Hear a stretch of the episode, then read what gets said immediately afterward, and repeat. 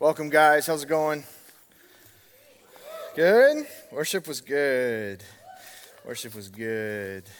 Mm. Guys, I am uh, excited. I was...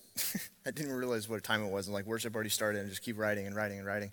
I love when um, I'm preparing a message, and And like the Lord just throws things last minute, and I'm just okay. And I just write down. I just keep writing, and I just keep writing, and I'm like, I don't even know what flipping time it is, but I'm just, I'm so just trying to hear from the Lord and just dive into what He wants us to hear, me included, to hear about His heart and how He wants to draw us closer to it. And and last week we were we're, we're doing something a little bit different. And for those of you guys that have been here, have been here a while, know Calvary Chapel, like we've been going through the Book of Acts for a long time, over a year, right? And we're through, we're in sixteen or seventeen, somewhere around there. And we're talking about the first church, and we're we're talking about the very first Christians, right? We recognize in the beginning of Acts, it was like they, they were just waiting on Jesus, and Jesus ascended up into heaven, and there's like, all right, go to Jerusalem and just wait. And they're like, okay, what does that mean, right? They only have His life on this earth. They only have the apostles, but then they're given this gift of the Holy Spirit for the first time in human history, right? And so there's this gift of the Holy Spirit, the third part, not just some cosmic entity. It's not like the Force in Star Wars, right, where you have superpowers that you can kind of tap into every once in a while. No, no, no, it's the third person head of the Trinity, which actually gets to indwell in us. And so we see kind of this unraveling of a story of the first church, and just, just a snapshot of a few different places in which the, the church was growing, and, and where, where, where some churches get it wrong and some churches get it right. But we kind of follow the life of Peter, and then the life of Paul, and then the first apostles, and the things that they did wrong. And they're just trying to emulate what Christ did on this earth, and then just be observant of the Spirit and where they're learning, right? But the foundation of that, and, and and really where my heart was as I was praying in the new year, and we last week we talked about cliche, talked it, knocked it out of the park. We talked about fasting. Beginning of the year, we're giving up food. Beginning, we're getting in shape. We have the, the New Year's resolutions, right? And and I know there's a lot of different churches that are talking about fasting, and I felt so like cheesy for doing it. But the Lord's like, who cares? You're not in another church. You're in this church. You're not in a different ministry. You're in this ministry. I'm just giving you a window into my conversation with the Lord, because it's very sarcastic oftentimes as I'm talking and I'm reading and I'm I'm digging into what He has. But but it's it's we dove into what are we hungry for? And we talked about specifically, we jumped right into middle into the middle of the Sermon on the Mount. The greatest, the greatest sermon of all time. It's regarded as the greatest sermon of all time. And I love it. It's just Jesus just talking to a bunch of people. Right, but it's like this kingdom living that we get the snapshot of, and I just kind of jumped right in the middle of it, because we not only talked about fasting, but we talked about praying, and we talked about giving, which probably made some people uncomfortable. Good, I'm glad you're uncomfortable. I'm glad that I talked about giving your time and your money, and it made you uncomfortable, because that means you're paying attention. And I want you to recognize that there's a spiritual discipline in those three, which is going to cause you to get closer unto Jesus and His heart and His plan for your life, and the unveiling story that that, that we get to be a part of for the very first time. And and and, and I, I I just want all of us, myself included, to be stretched in that capacity. For us to be stretched spiritually, for it not to just go by in another year and you just kind of plateau in your walk with Christ where nothing changes. I don't want to just stay the same this year. I want to grow. I said it last week. I want to see miracles. I want to see an outpouring of the Holy Spirit. We see it in Scripture. Why can't we see it here? But it's going to require something of us, and that's surrender. It's going to require something of us, and that is our attention. And that's what we went after last week. Where's our attention? Where's our treasure lie? Where's our focus lie? Where's our money lie? What are we praying about? How do we actually pray? Are we doing it in front of other people so that people can see us pray? Are we doing it in our, our prayer closet? Are we doing it in the car ride? Are we doing it on a walk? Are we doing it while we're working and going through tedious things? Are we spending time with Jesus? Are we fasting in such a way that, that, that the, the idea is not to get trim? It's not to lose a little weight. It's not just fasting a little bit of, of social media or fasting a little bit of X, Y, and Z. No, no, no. It's it's it's it's, it's the idea that, that hunger was given to us by God, right? It's a part of who we are. It's a part of our anatomy. Literally, the first sin was Eve eating an apple. It had to do with eating, a consumption, right? And we see that it's a picture of our consumption, not only of food, but the things that we ingest reveals where our heart belongs. And so we abstain from things. We're going to get tempted by things, and then it's going to reveal to us God's heart. And you want to get in alignment with God's heart, try fasting. And so really it was a challenge to all of us. Do you want to get deeper in your walk with Jesus this year? Try fasting, try praying, try giving. Try fasting, try praying, try giving. Super simple. We can simplify what it means to be a Christian and, and the challenges of a Christian into to, to what Jesus taught. I love the way that Jesus taught, and it was prophetic in the Old Testament that the Messiah would come teaching in parables. You guys remember stories. We remember the parables. And, and, and, and interlaced with those parables are this beautiful heavenly doctrine that we, we get the way in which we should live. And that's exactly where we're going to be jumping into. And we're, we're starting this series, and we started last week. It's called Living Victoriously. Because for me, I, self-admittedly, I talk about suffering a lot. I talk about the things that go wrong, that we have should have this expectation of suffering, this expectation that the world is going to blow up. Be joyful. Choose joy in the midst of it. But I want you to recognize that God wants you to live in such a way, live, live in such a way that calls us to live with confidence, with victory in mind, knowing that we know what happens at the end of the story. Rain is going to fall on the poor man. Rain is going to fall on the rich man. There's going to be death and travesty and terrible things that happen to all of us, whether or not you have a relationship with Jesus. But gosh darn it, I'd rather have a relationship with Jesus and know what to do with those feelings, with that hurt, with that anger, with that anxiousness, than to be away from him. Because all I'm going to be trying to do, all I'm going to be trying to do is fill that void with something that is just going to leave me feeling more and more empty. So we're going to be passing out Bibles. Elijah has some Bibles. We're going to be in Matthew, starting in Matthew four today, at the end of Matthew four, going into chapter five, but really we're going into the Sermon on the Mount. We're going into the Sermon on the Mount. In this sermon series, Living Victoriously. And again, we we we kind of jumped right smack into the middle of this sermon. This is where the Lord led me last week. into to Matthew six, talking about fasting and giving and praying. And really what it revealed is that Jesus is after our heart and our attention and our focus. But today we're going to get into the foundations of this sermon. We're going to get the foundation of kingdom living by getting into the aspects of having kingdom character. Do you know that we're we're called to be a people that have character? To be ethical? What is, how, how can you even define ethics if there is no good and evil like the world would suppose? How do you define evil? How do you define good? Well, I know for me as a believer in Jesus Christ, I define evil and good by the scriptures. Man, Kelly and I went on a date last night, and uh, we saw a terrible rom-com. I'm not even going to say the name of it. Maybe you guys, some of you guys saw it. We, Kelly talked to the ticket lady. She's like, oh my gosh, I, I, I saw it five times already. It's just the most amazing movie. And we saw it and we're just like cringing the whole time because it's just, it's so backwards, right? This, these two people that are fighting, the only, the only solution for them fighting in the midst of this problem, oh, sleep with each other. And you're like, what? What kind of solution is that? And I'm not going to get into the full story, but but it's just so upside down. What is wrong is right, and what is right is wrong, and marriage is just blah, blah, blah, blah, blah. You get into all these things, and I'm like, man, our society is just so backwards. And we, we see it in our movies, we see it in the television, and, and, and we're getting used to it. I don't know about you guys, but but I'm I'm not, I'm a little like numb to evil. And I hate to say that, but the garbage that I watch on T V, the garbage that we talk about, the garbage, the things that you're filling your mind with, you don't even think about it anymore, but ten years ago would have been disgusting. twenty years ago would have been criminal. But now we're like, huh, that's funny.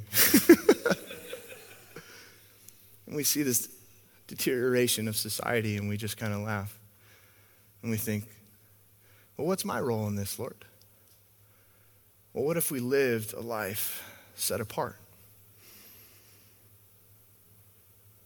The definition of holiness is what? To be set apart. And we recognize as Christians that we want to be set apart from this world, that we don't want our lives to look like the rest of the world. But what does that require of us? What does that look like for us as Christians? How do we, how do, how, how does our life look different? Well, Jesus gave us some simple answers, and we're going to be reading about that tonight. Lord, I need prayer because I am tripping all over my words tonight, but you know what? God's faithful. And if he can take someone like me to preach up here, he can do amazing things with you.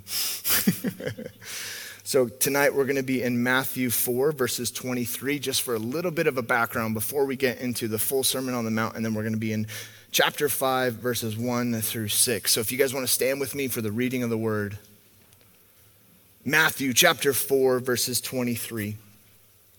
And there's a whole bunch of, if you guys are not reading your word, if you're not participating in a, in a, in a re, read your Bible in a year, I, I definitely encourage you guys to do that. And we actually have a program where we do it in two years. We made it super simple so you can actually download the Godspeak app and just go into the anchor reading and it'll just pop up the, the Old Testament, the New Testament, the Psalms, and the Proverbs of the day. Just do it. And if you don't want to do that one because you don't like whatever, I don't care. Just read your Bible, okay? Matthew is awesome. I love the book of Matthew. I love the book of Mark. Like, just getting back to Jesus is just so refreshing because this is what it's all about. And today we're going to be in Matthew chapter four, verses twenty through twenty-three. And Jesus went about all of Galilee, teaching in the synagogues, preaching the gospel of the kingdom, and healing all kinds of sickness and all kinds of disease among the people. Then his fame went throughout all Syria, and they brought him uh, to him all sick people who were afflicted with various diseases and torments, and those who were demon-possessed, epileptics, paralytics, and he healed them. Great multitudes followed him from Galilee and from Decapolis, Jerusalem, Judea, and beyond the Jordan. Chapter five, verse one, and seeing the multitudes, he went up on a mountain. And when he was seated, his disciples came to him. And then he opened his mouth and taught them, saying, "Blessed are the poor in spirit, for theirs is the kingdom of heaven.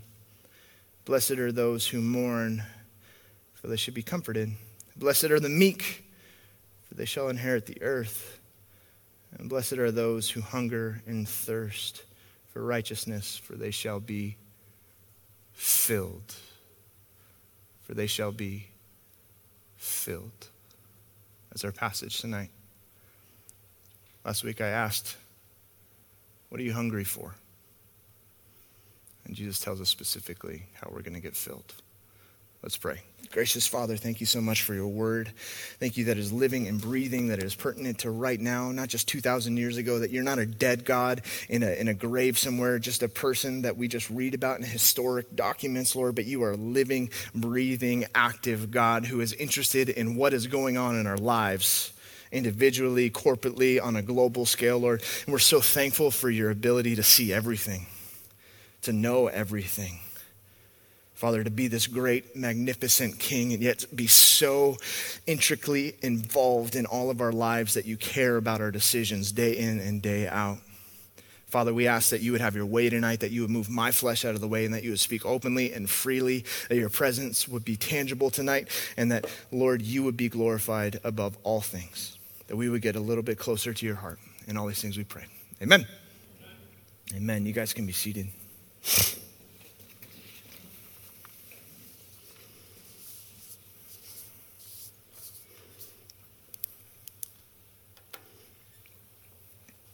So we're on the Sermon on the Mount. Maybe a lot of you guys have heard sermon series about this. You've you've dug into this, and, and, and maybe it's just a refresher course. Whatever it is, this is where the Lord brought me. And and I'm excited to get into it because, because I want to know the nuts and bolts of Christian living. I want to know what it takes to be a genuine Christian. I don't I don't want the, the fluff and the glamour and, and and whatever it is to just just talk about being Christian. I, I want to actually know what it is to be a Christian. And, and specifically, what's so cool about this sermon is that Jesus wasn't necessarily talking about salvation, but, but talking to, to disciples and potential disciples of the way in which you should live in the world, the way in which you should have ethics in the world, where you build your ethical principles out of. And we're, we're talking tonight that it just translates directly into a way of life that is different than the rest of the world, in the way in which they live. And this sermon specifically had significant impact on the early church, which we talked about in Acts was the early church, the first church. These were the principles that they were remembering, that they talked about, that they prayed on, that they meditated with one another on. And having this understanding that this is the foundation of Christian living. But it wasn't just for the first church, it's just it's for us as well. And we're getting into the Beatitudes, or the attitudes that we should be like, or the blessings. See, Jesus sets the nature and aspirations of the citizens of the kingdom.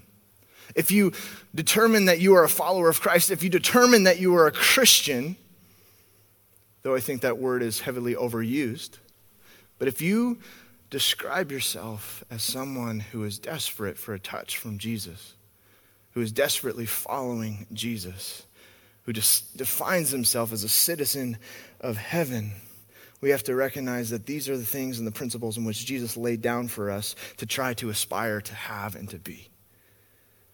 You see, the first of the, the four Beatitudes, which is the only part that we're going to go over tonight, and there's eight total, but the, the first of the four Beatitudes focus on the relationship to God. And the second of the four are, are the relationship to each other and how we're supposed to interact with our fellow man. And each of the eight kind of builds on one another. Like nothing's by accident, nothing's random by Jesus, right? But there's a profound unity in the first uh, the first verse or the first uh, beatitude, which is verse three, and the last, which is verse ten, because they both end with the same reward, which is the kingdom. The kingdom is the reward, the kingdom of heaven, which is actually a Hebrew style of writing that it means it's all-encompassing and it's actually related to each other. It's not just randomly talking about certain blessings that you're be given. If you do X, you shall get Y, and then if you do Y, you shall get Z. They're all connected. It's not random. But we recognize that Jesus' ministry was growing. It was, it was finally out in public, and, and, and it was all the way to Syria, and, and people were coming from all over the place, and they were getting healed. People were walking for the first time, hearing for the first time, seeing for the first time. Illnesses were getting healed in those moments, but it was more than just healing. It wasn't just a healing crusade where people were getting, there was actually a point to it. I've said this before and I say it again. Every single person that got healed by Jesus when he was walking the planet still died. So what was the point of their healing? What was the point of their healing? Testimony of the one that healed them. Pointing people back to the kingdom. Giving recognition for what Jesus did in their life. We recognize this for us as God-fearing individuals, hopefully. We, re- we define ourselves as sinners saved by grace. We recognize that we've been healed too. So there in turn, the point of our life is testimony that we've been saved, that we've been healed, and to point people back unto him. But it was growing rapidly. But he sits down. He said, I'm going to go find that little hill. I'm going to go I'm going to go sit down, which was customary for a rabbi to do during that time. I wish it was still customary, right, for me to just sit on the ground and talk to you guys. But during that time, specifically in the synagogues, the, the rabbi, the main, the main speaker would actually sit down and start talking, and everyone would pay attention. And this is exactly what happened. And he starts out with blessings. Prosperity gospel. No. Blessings. He said, blessed are. Blessed does not mean happy. They might coincide. There might be a result of the obedience, but blessing does not mean happiness. Happiness is a feeling. contingent on circumstance that we experience. Here we see blessed, blessed are, to mean to be approved. To be approved by God. And the first one he says, blessed are the poor in spirit. I always struggled with this one because it's just like, do, uh, do I just have to be like completely like worthless? Is that the reality of, of, of the existence as a Christian? And this is just me being honest, right? Wrestling through the scripture. But are you, are you worthless? I'm here to say, no, you're not worthless. Actually, you have a great value that the King of Kings and the Lord of Lords would actually send his son to die for you. There's value in your existence. There's value in your life. It doesn't mean that you're to be shy or spiritually anemic or to be drawn back or to be gutless or to be a coward or to be completely beholden. But rather, it's it's something a little bit different, and we have to get into the Greek, which is patochos. I can't exactly pronounce it, but but it's it's it's essentially where we get this word beggar, to be bent over, to be beggarly, poor, someone who crouches. But how is that different? How is it different? You see, someone that is a, a beggar spiritually is completely dependent on the sustenance from someone else. And so if you're a beggar on the street, you're a cripple in the street, you cannot feed yourself, you cannot work, you cannot even go get water on your own. You are completely dependent on someone providing for you. And when we see this beggarly, spiritually essence of what we're called to be, are we fully dependent on Christ? Can we, we, we fully have the, the, the viewpoint that we cannot survive without the sustenance of the Father? That we, we can't survive without Jesus. I don't know about you guys, but a lot of my life, I thought I could do it without Jesus. I could be one foot in and one foot out and just, just live in such a way that, you know, I, I could do both. I could do the church thing, dabble over here and dabble over there. But, but this poorness of spirit is, is recognizing that you are completely bankrupt spiritually. You are completely bankrupt spiritually, and Jesus is the only provision. Someone said this, blessed are those who realize they have nothing within themselves to commend them to God, for theirs is the kingdom of heaven. It's a recognition that everything that we have that is good in us is from the Father. And everything else is void of purpose. Are we poor in spirit?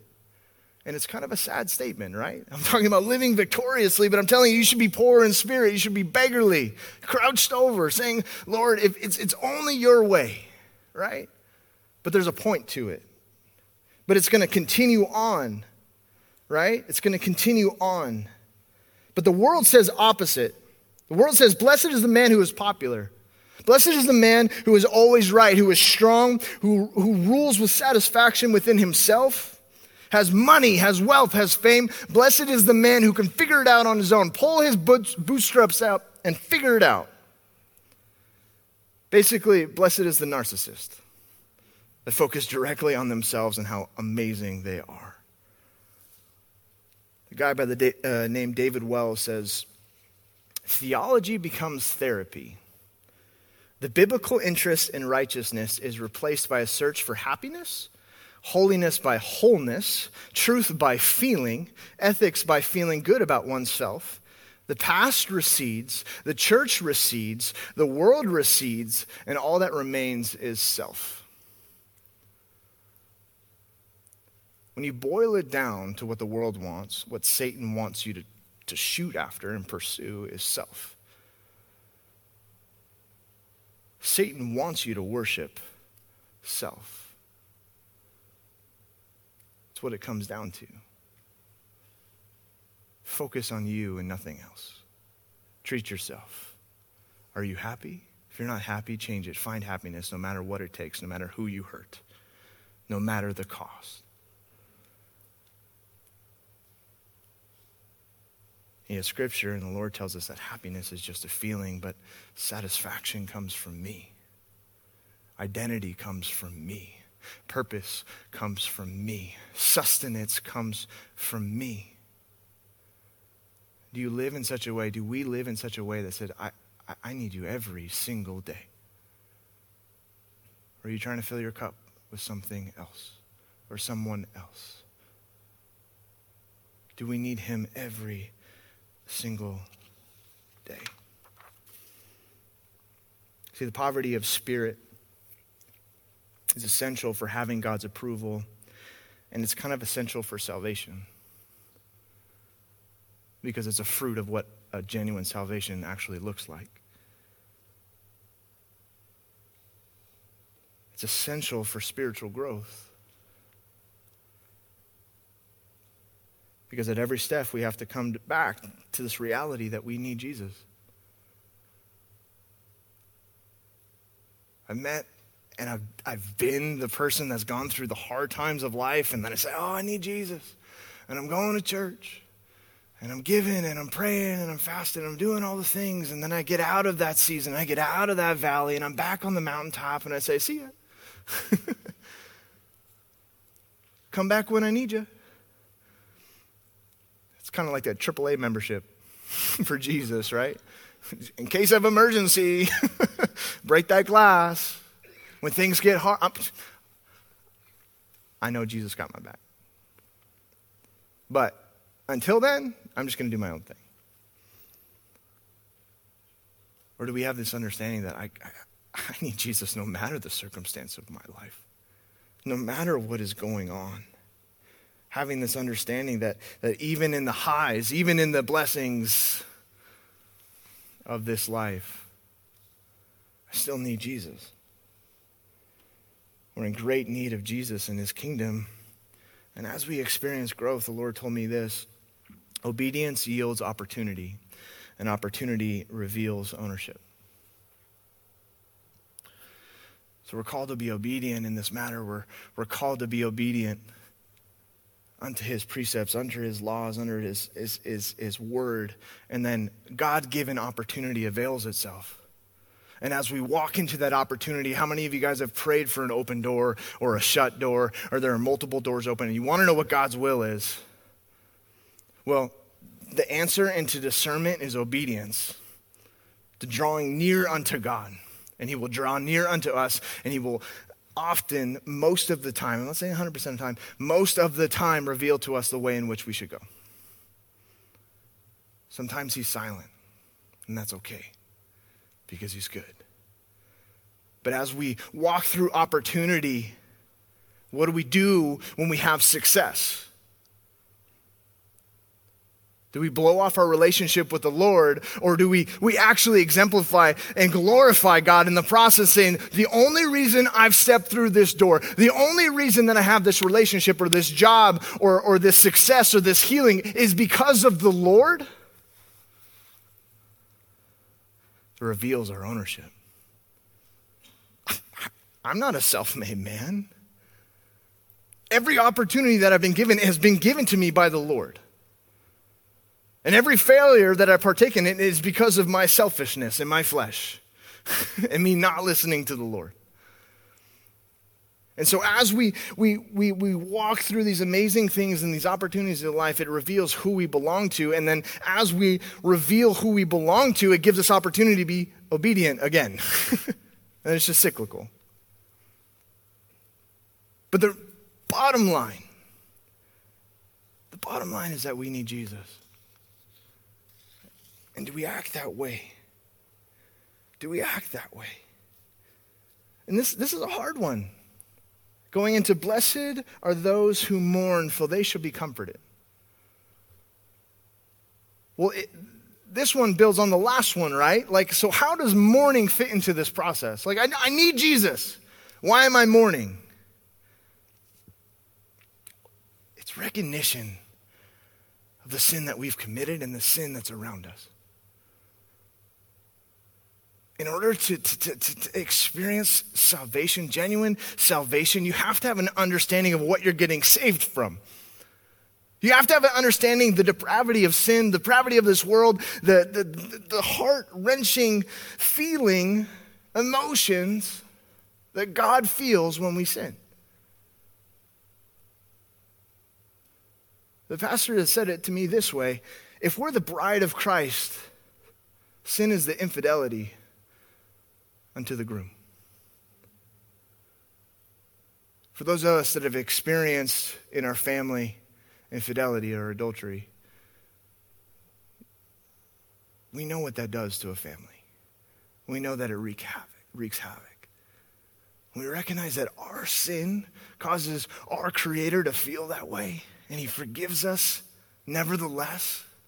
This is this morning that we're talking about, and it's this morning in which, which we feel and experience the reality of what it took for Jesus to die for our sins. It's like a truth pill. We're actually taking and we're actually giving credence to the sin that we've done and experienced and is all around us. But the Lord said, take heart, for they will be comforted. You have to get to this real understanding. You have to get to this place of mourning and then rejoicing, because you're going to experience comfort from the Holy Spirit. God allows this grief into our lives as a path, not necessarily as a destination. We don't live in that grief for all eternity, but this is the baseline. This is Jesus talking to the, the people that are potentially disciples for the first time. You have to understand that you and I are deserving of death and torture and hell, complete obscurity from everything that is good, which is God. And when you get to that place of understanding, then you realize how amazing God is and the grace that was given unto us by the crucifixion on the cross. It's like actually realizing what Jesus did and taking hold of it. It's not just this Christianese, yeah, death, burial, resurrection. Jesus did the thing one time and I have this get out of hell free card. I have fire insurance, right? I accept I accept the fire insurance, now I got to go into heaven, right?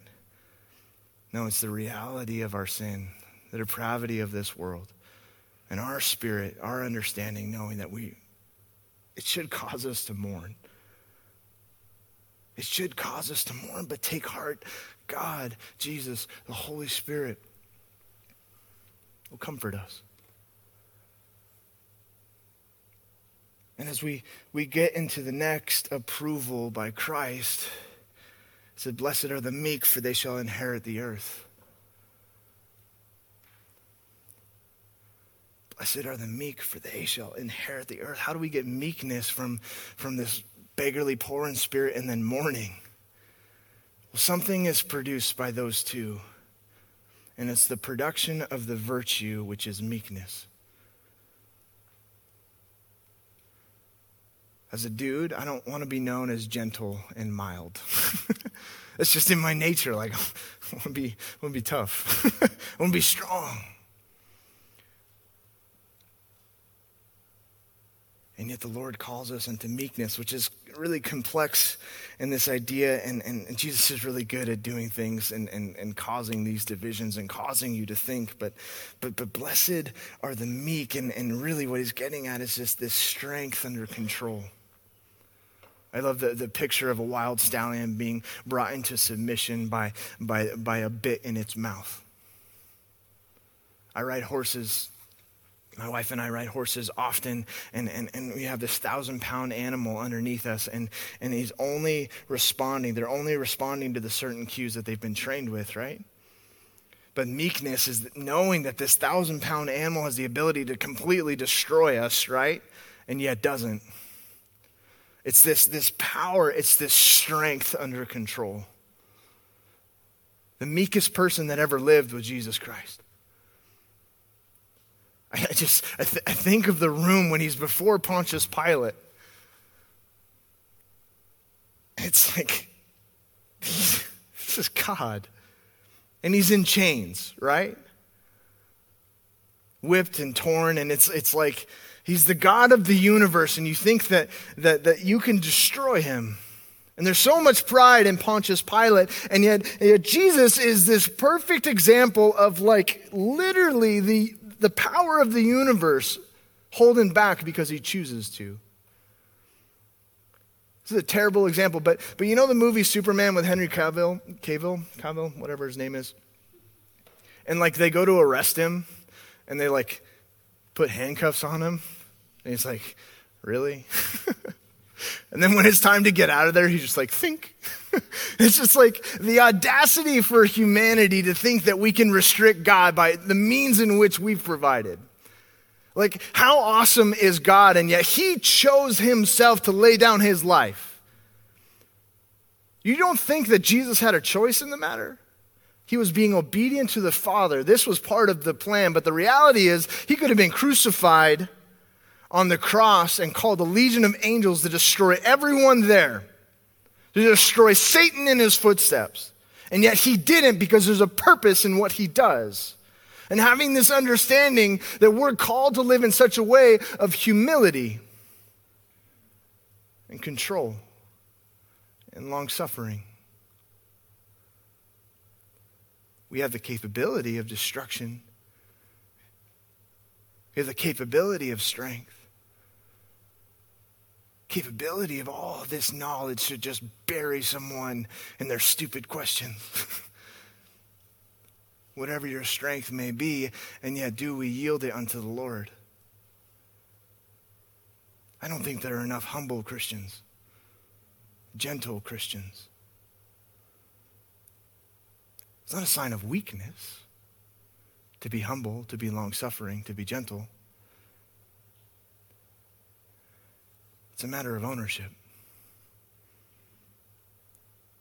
I belong to Jesus, so I know that I could decimate this person who's spitting in my face or asking a stupid question, and I choose not to.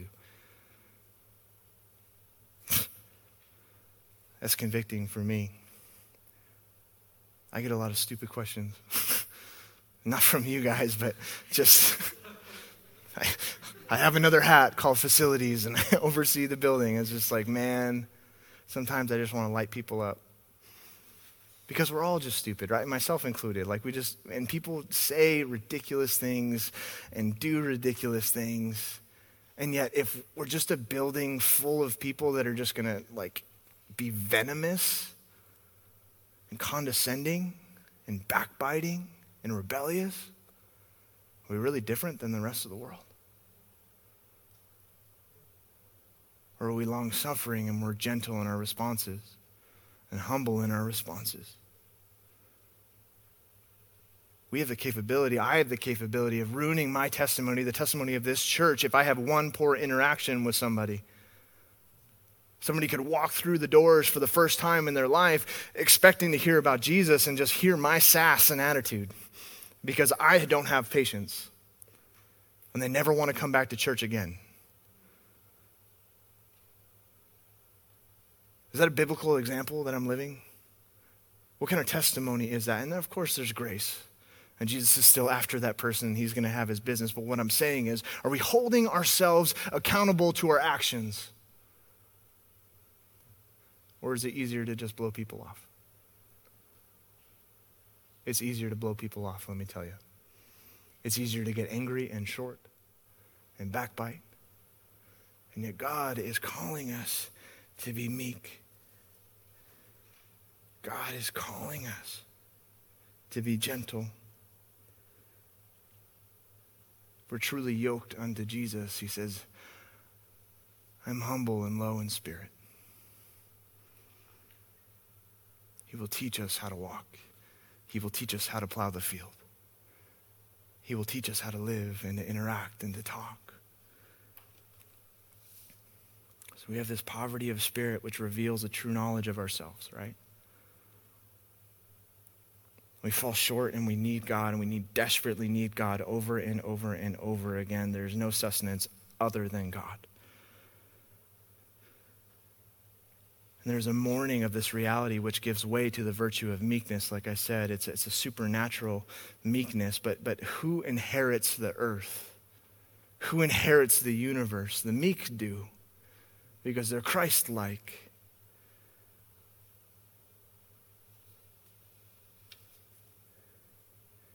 And it leads to something that we talked about last week.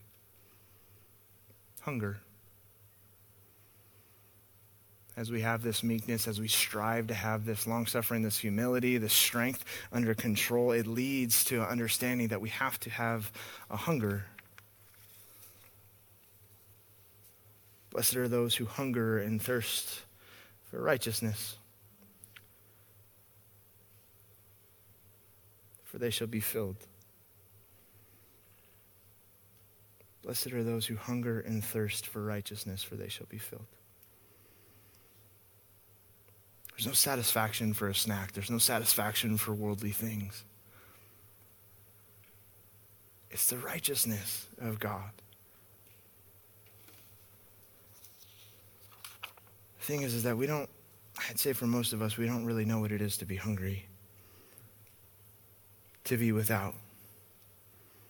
Maybe there are certain moments for some of us where we went without food for circumstances of our family. I know I grew up with a, a single mom, so things were sparse sometimes, but, but to really be hungry, to really be thirsty is something that I think is probably far from us. And yet Jesus calls us to the reality that we're to hunger and thirst for righteousness.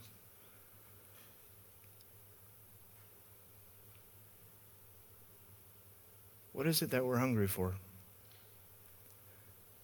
And what's so cool about fasting is that it gives us a picture into, like, the worst part of ourselves. We do without food completely. If any of you guys have done a water fast, like, everything starts smelling great. Like, you're looking in the garbage. You're like, man, I could pick. I could pick around that. I know I know where that's been. It's fine. I, I don't know where that's been. That's fine. Like, it's just, just a little bit, a little taste. And it reveals more and more of just the gross stuff. And yet, God wants us to align our hearts in such a way that we we we hunger for him and his ways and his righteousness. We hunger for it.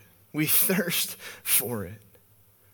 How do you get this strength under control? Well, you're hungering for righteousness. You're hungering for his word. You're hungering for his ways. You're hungering for a kingdom life, a kingdom character that is so different than the, the rest of the world and the way in which they live. I, I want to be known for being different,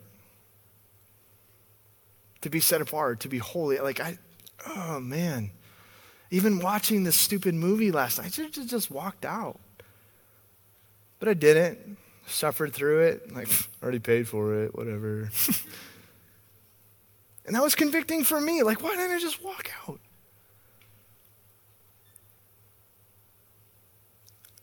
What are we searching for? How are we getting better? What does our life really look like? How are we living victoriously?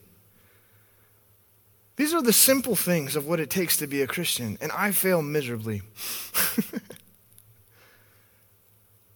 God's grace is sufficient, and these are virtues that I want to have personally, that I want to strive for, that I want to work towards. And yet there's always grace to be found, and it's not about the works in which we do, it's the works that we get to do. It's not a have, it's a get to. Maybe you guys have heard of that before, but this righteousness thing bugs me because I want it to be on the forefront of my mind, not on the back of it. In any given situation, anything I'm watching or reading or typing or looking at, I want it to be on the forefront of my mind. Is this righteous? Is this holy? Is this pure? Is this good? This isn't legalism. This isn't calling you to a place to just completely be a monk in some obscure territory, never look at anything again. No, it's just this hunger and thirst for righteousness. To be in this world but not of it. As cliche as it is, it's totally true. We are called to this world. We are called to the filth. But we have to strive for righteousness first in order to minister to it. That is the foundation of godly living, to succeeding in this life, because there's nothing more fulfilling than a life living, lived according to his purposes. And that's why it says very specifically that you, for they shall be filled. Blessed are those who hunger and thirst for righteousness, for they shall be filled. I want to live in such a way that I, this is the first thing I think of when I'm watching a movie. listening to a song, having a conversation, joking around with friends. It's a call to holiness, but you see, in obedience to that call, that's where we receive sustenance and fulfillment. That's where the good stuff is.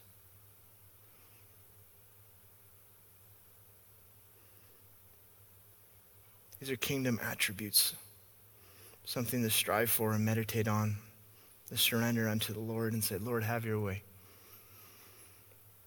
More of you and less of me, more of you and less of me. Recognizing that this is a process that we all go through, we get to be excited about. Guys, I want the real deal. I don't want to play church. I don't want a fake Christianity where we're just here to make friends.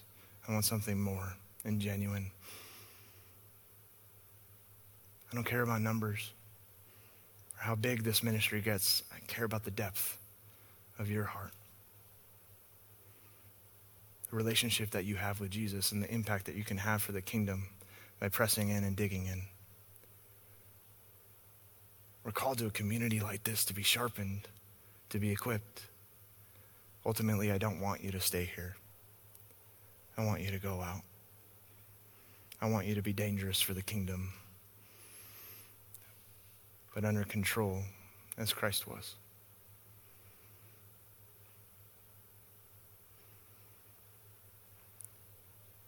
There's something to be found here. There's a relationship here. If you haven't tapped into it, I encourage you guys to start to question. Ask the hard things. Pray the hard prayers. There's nothing like it, guys. It doesn't require anything of you except for to say yes. And once you say yes genuinely, having an understanding of what it means to be saved, that's where I hope a fire catches in your heart. That you are excited about what is to come and to live a life in accordance to his will.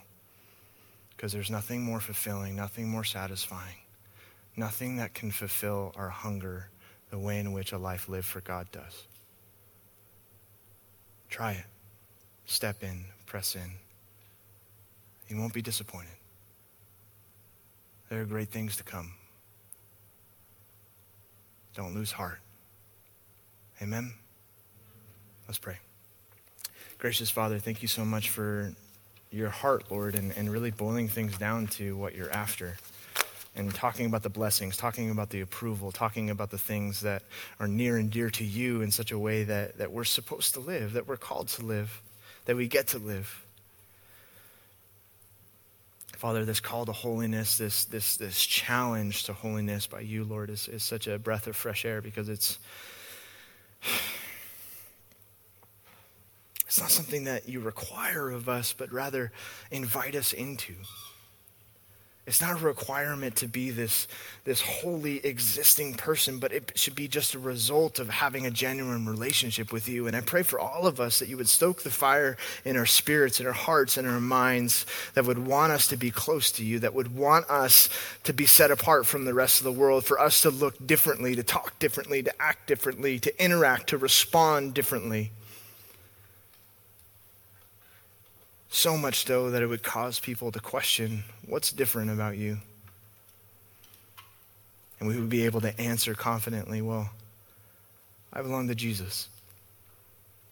So help all of us live a life that resembles that, that reflects that, that we belong to you. Father, I pray for tonight would be glorifying, edifying to you, that your spirit would move heavily upon this place, Lord, and that you would bring conviction, that you would bring encouragement, and you would bring a surrender unlike we've ever felt before, Lord. Call us to a deeper place. We love you, we praise you, and all these things we pray. Amen.